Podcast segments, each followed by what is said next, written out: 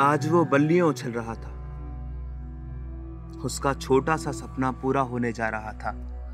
पिछले डेढ़ महीने से वो जो रात दिन मेहनत कर रहा था, वो आज रंग लाने वाली थी। गुजरे डेढ़ महीने में न जाने वो शोरूम के कितने चक्कर काट चुका था। पर हर बार खाली हाथ लौट आता था। भीतर घुसने की हिम्मत ही ना होती। पर हाँ, कांच के अंदर से झांकते मूल्य का उसने पता लगा लिया था। आज वो शोरूम से खाली हाथ नहीं आएगा। आज उसकी मुट्ठी में एक सौ का करारा नोट और साथ ही बीस रुपए हैं।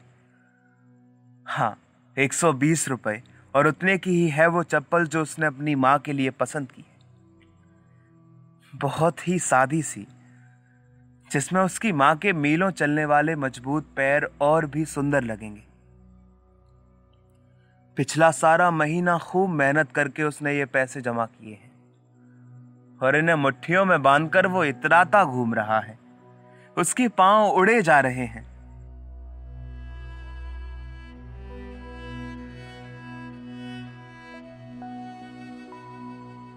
बड़ी ठाट के साथ उसने शोरूम में प्रवेश किया और काम से खुरदरी हुई मुट्ठियों को और कसकर भींच लिया। उसने दुकानदार से इशारे में दूर कोने में कांच के शीशे से बाहर झांकती चप्पलों के लिए कहा उसे बहुत सारी चप्पलें नहीं देखनी थी। बस इसी को फटाफट ले जाना था। दुकान पर काम करने वाले व्यक्ति ने उसके बताने पर वैसी ही सात नंबर की चप्पल निकाल दी। वो जल्दी ही बिल कटवा देना चाहता था और उड़कर माँ के पैरों में ये चप्पल पहना देना चाहता था।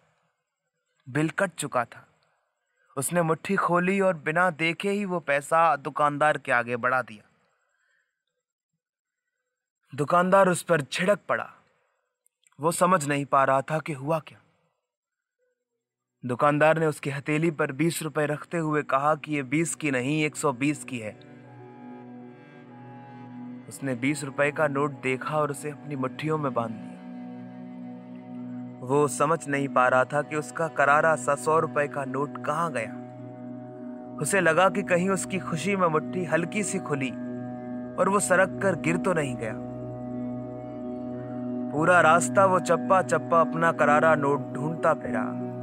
उसकी सिसकियाँ भीतर ही भिजी रह गईं। उसकी आँख से एक आँसू नहीं टपका।